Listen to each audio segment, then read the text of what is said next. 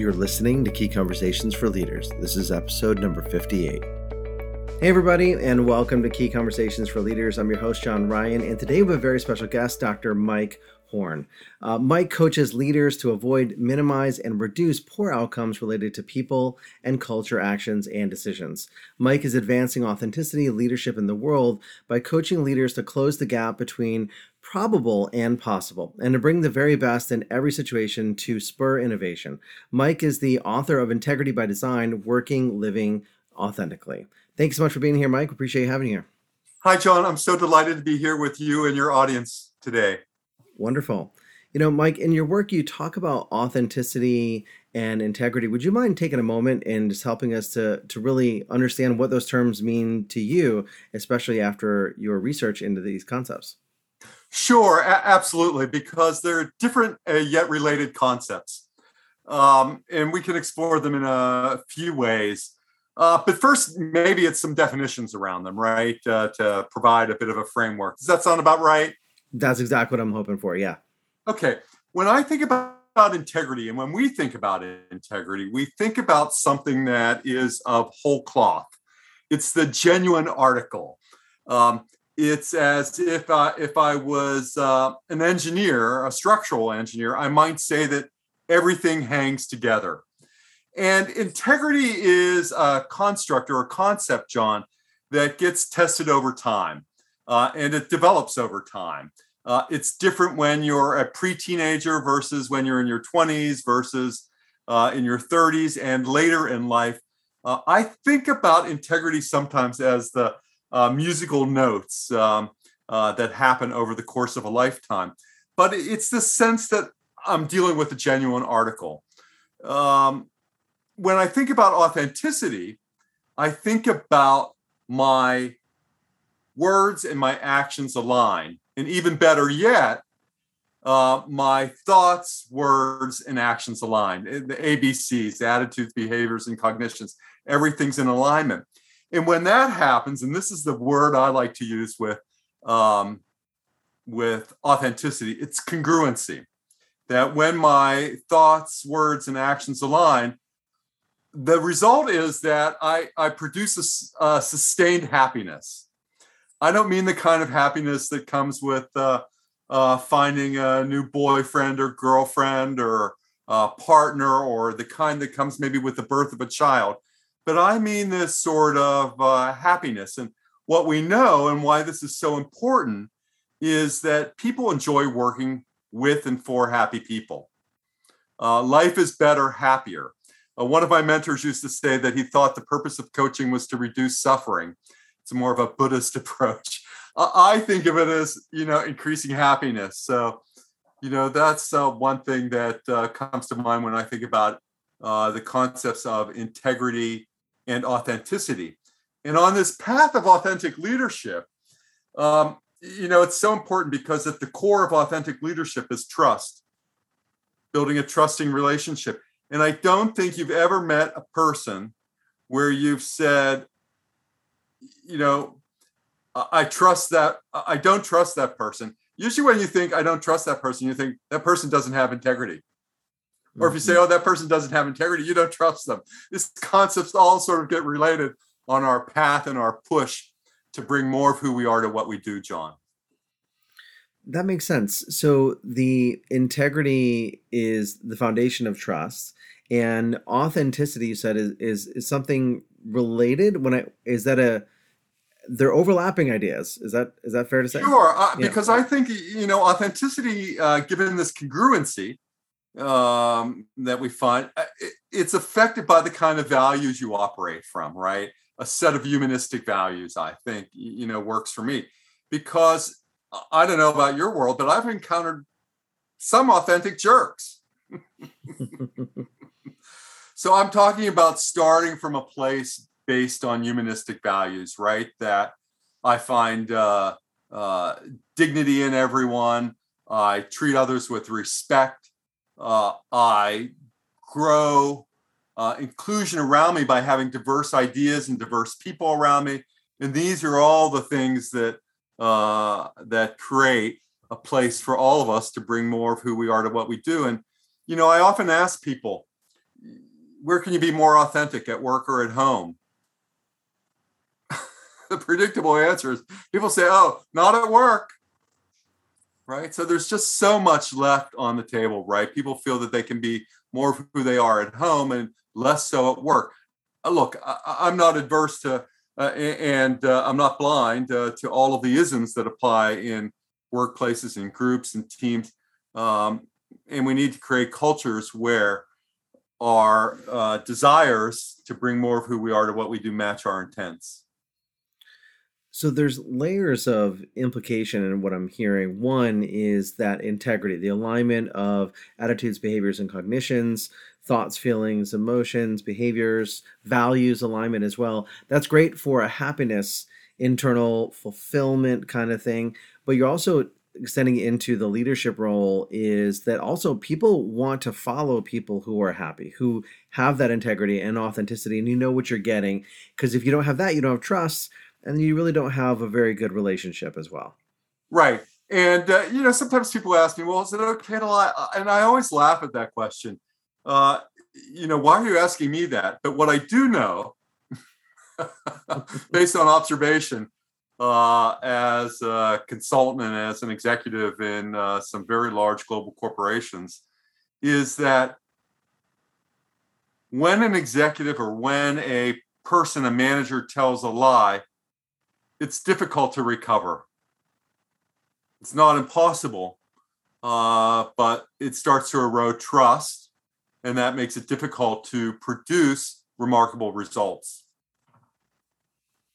I can see that. So that and not that that's necessarily your focus is how to maybe it is part of your focus is how to rebuild that trust afterwards if someone has a misstep and they uh, say one thing and it's not accurate and they erode the trust they have i imagine that can take quite a long to repair that because people have long memories especially the more significant it is in terms of their world oh i think you have to think about all of this as uh, having recovery and I think there are, are skills that executives and leaders uh, uh, employ uh, in order to invite people in, to trust more, uh, to regain.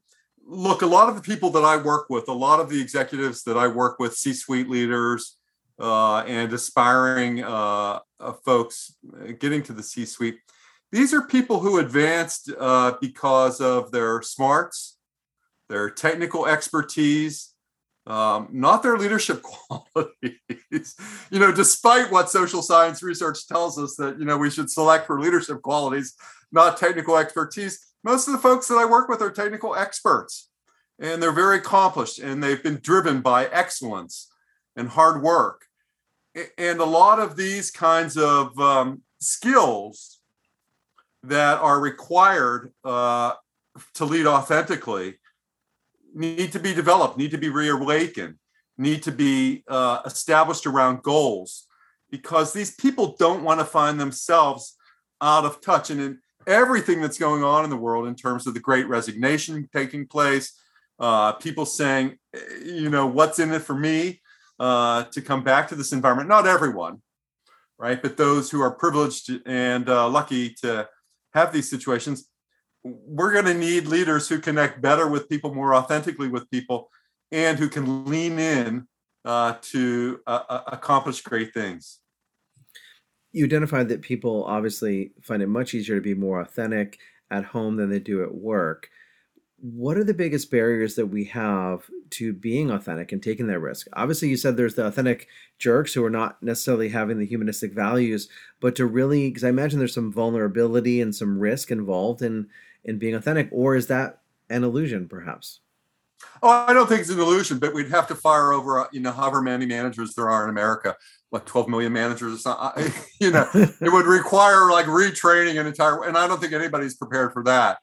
Um, so we have to think about ways that we can let go of some of our old ideas about leadership, which uh, you know is happening uh, if one thing the you know global pandemic has brought us, it's uh, it's accelerated some of the shifts that were happening in the workplace already. Right? What about the five day work week? What about you know working from home? What about working remotely? What about you know your need to see me? Uh, all of these concepts are in shift and in flux, And uh, that puts us in a demand for leaders who have to do two things. You know, at the base, maybe to demonstrate their authenticity. If I was to, you know, shape the construct in two ideas, one would be you've got to care. Uh, you got to show that you care. If you don't care, and the second thing is you've got to be willing to do the work. Uh, and, and this is, you know, with the folks with whom I'm privileged to work with, you know, they're often able to get to that second corner, which is uh, to say, you know, I'm willing to do some work on this because I don't want to find myself on the outside looking in. When people care and when they do the work, when they have those two qualities, what is the downside that they might experience along the way? What are the risks that they're experiencing when they are doing the work and they're being vulnerable and and going down that path? Mm-hmm. The downside is called learning and growth. Awesome. and, I, and, I, think that's you know more of an upside usually. Sure. Uh, uh, we're you know we're conditioned, uh, I, I, think, as adults to believe that learning is fun, right? Um, there used to be corporate euphemisms. You know, if you uh, uh, you know, if you can't make it, just fake it, right? Um, learning isn't fun. Uh, most learning that I've engaged in, that I've helped uh, others with, it's full of anxiety, it's full of stress. It's, uh, but you know, it, it, you get, as one of my mentors used to say, in grave danger of growing. and uh, this is why we, you know, need helpers along the way, and confident, competent people are able to ask for help. That makes sense. So when someone is on that path, are there any indications or things they should look out if they're not being authentic or if perhaps the culture at large is not in alignment with the corporate values? Well, corporations are generally displeasing uh, to most of us, I think. Um, I'll tell you, my, you know, I had an illusion uh, earlier in life that organizations were paragons of virtue, that they were about mission, purpose, group work, teamwork, you know, all. Wait, Mike, that's not true. I, you know, I learned uh, early that organizations, you know, and that's what attracted me to the field of organization development, organization behavior. I mean, that belief about uh, the possibility to to make out of our differences great, you know, uh, great creativity. What you learn, I think, is that organizations are full of politics and backstabbing and you, you know the need to grow uh, and grow and grow and grow and grow more. And I think all of this we have to put into balance with um, you know what it really takes to succeed. So you broke that illusion, I'm guessing, and you've come to recognize that okay, not all as it seems in, in corporate America. I imagine you got to believe that that things can change, and of course, we're not going to wipe the the slate clean and start over, but we're going to work with what we have now. Is there hope to have a more authentic workforce where people can um, express and be in alignment on those levels you talked about earlier? Uh, John, you can always make the grass greener where you are. I don't say I don't. You know, I should hesitate. I should limit my. Uh, you can usually make the grass greener where you are not always, but you can usually make the grass greener where you are.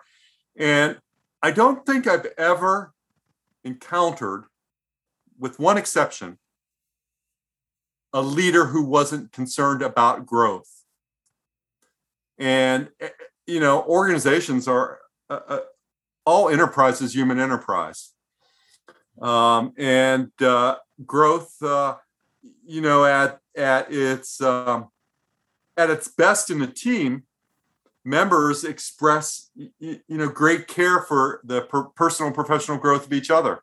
And that can scale and that can replicate you know can replicate from a team of eight to uh, an organization uh, of some size if people are, if leaders have the values discussion and I imagine it's got to be more than the discussion because so many companies oh, yeah. have had the values conversation and they print them out and they have posters everywhere, but the behaviors don't align, which is integrity, which is exactly what you're talking about. So I imagine it's got to translate into the action part. Oh, sure. I mean, there's so many great examples. I mean, the classic example uh, is Enron. The number one uh, value in Enron was integrity. That didn't work out too well for them. Uh, we saw that repeated at Wells Fargo, uh, where integrity was a corporate value. What are they on their fourth CEO now in the last few years? I'm not sure. Uh, you can see it in the shift of how uh, executive compensation and uh, golden parachutes have now been transformed in the United States and in other places, where even uh, inappropriate conduct doesn't prevent or preclude the payout of a large golden parachute. And there, you know, look at the uh, McDonald's CEO, look at one of the United Airlines CEO.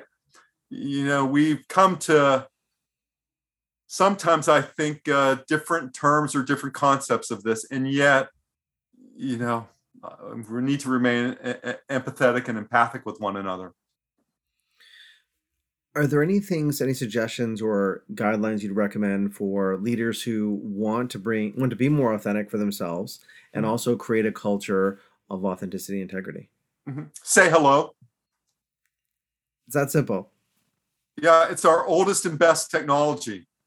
Um, when I, uh, you know, I think often we're we get, you know, so tied up in our work that we see each other as elements of production. You know, cogs in the wheel, uh, hamsters on the wheel, uh, and you know, it's not really well.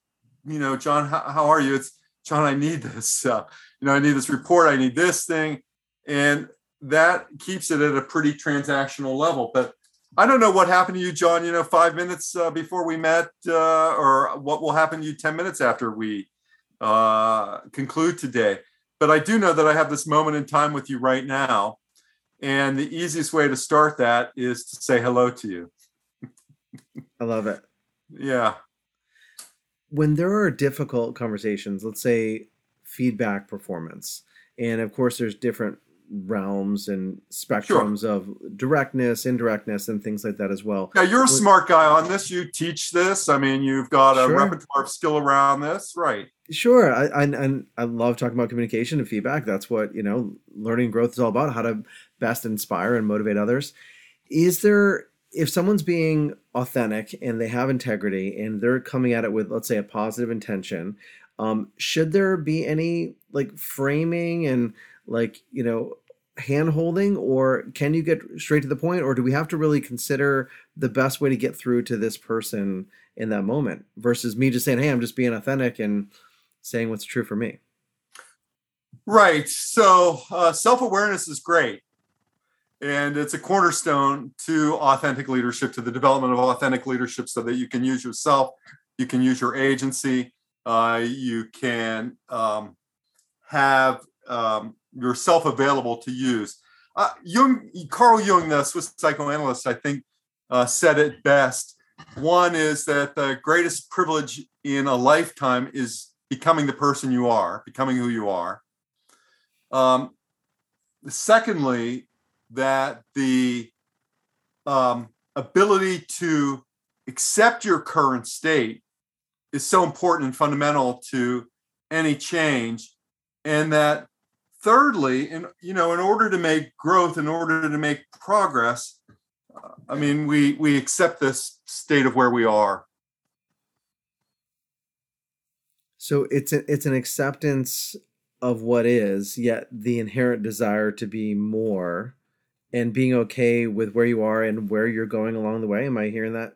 Correctly? Sure, I, I think so. Right. I mean, uh, you, uh, um, most people come to me, I, I think, or come to this approach because one, they're dealing with issues of scale, right?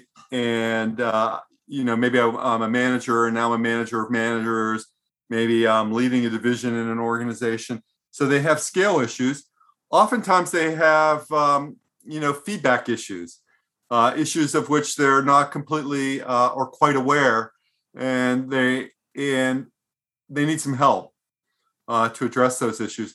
And, and, then at other times, people have uh, executives have personal goals that they want to achieve. Right? They want to uh, be more effective in their uh, development of others. They want to be uh, improved in their uh, in their ability to help others to chart goals. So I think all of that, you know, conspires to uh, create cases or approaches for uh, this the possibility of growth and uh, development. No innovation happens without that. Say that last part again, please. Sorry. No innovation happens without that. You know, innovation. Without, you know, mm-hmm. yeah. Excellent. Thank you so much, and thank you for clarifying. I mean, performance management is often such a you know I'll give you feedback and point out your deficiencies, despite again you know working with people's strengths and and and and uh, a focus on that. I, I think our abilities are often geared more to find fault with others and organizations. I can appreciate it. So it's almost against our own predisposition to to focus on the strengths that we inherently go towards the negative. Do you think that's part of our own psychology? I think for a lot of uh, executives, uh, natural born problem solvers, uh, natural born uh, decision makers, people who are in hurry uh, to succeed, uh, you know, this is why it's so important to, you know, focus on interpersonal relationships and getting the right people uh, together on a team or in a group for uh, work that can be, uh, you know, just extraordinary. Excellent. Mike, just one last question. You know, here at Key Conversations for Leaders, we believe that conversations are a key to growth, change, and communicating the integrity and authenticity that we have. Can you think, or would you mind sharing with us, like a conversation perhaps that you've had either personally or professionally that had a profound impact on you in your life? Mm-hmm. Um, the question was, you know, what if you did care? uh, from my uh, mentor, Edie Seashore, uh, who was uh, a legend in the human potential movement and NTL, sure. and uh, probably trained Dave Bradford, one of your uh, recent podcast guests. Sure. Um, I remember being in a group with Edie at one point, and I said, I don't care about that or whatever. And uh, the question about, you know, what if you did care? I think it ignited a lifetime of learning for me. Amazing. Simple, elegant. What a gift. Yeah. Thank you so much. Gift. Thank you. Yeah. And thank you for sharing that with us and our listeners yeah. as well. I often think about feedback, John, too, and I know we're at a close. Um, but you know, some have talked about the feedback being the breakfast of champions, to use an old phrase. But one of the things that I learned as well from the Seashores was that feedback often says more about the giver than it does the receiver. And there's some truth to that. um, so, you know, what we do to help others uh, in, in, this great, you know, profession of coaching and is the ability to ask for feedback, you know, to inquire of somebody. Well, how, am, you know, because it really helps you to learn about the other person what can be more important than uh, developing a meaningful, productive, relevant, and inspiring relationship with another person? Absolutely worth it as an addendum. Addendum. Thank you, John. Yeah, thank you so much. thank you for, indulging me in that. Of course. No, I appreciate it. I, I could talk to you for hours, and I, yeah. I know it's definitely coming to our time. Uh, quick question What is the best way for our viewers and listeners to get in touch with you and find out more about your work and authenticity and integrity? Mike-horn, H-O-R-N-E dot com. That'll point you in all of my uh, directions. And uh, for those on social media, you'll find me on uh, Twitter, LinkedIn, uh, and uh, Facebook. And tune into my podcast, Authentic Change with Mike Horne. But you'll find out all about it at mike-horne.com. Excellent. I'll put a link to all of those social media platforms awesome. in our notes as well. And uh, Dr. Mike, thanks so much for being here. It's been a pleasure. Thank you, John. I've so enjoyed uh, our time together, and uh, thank you.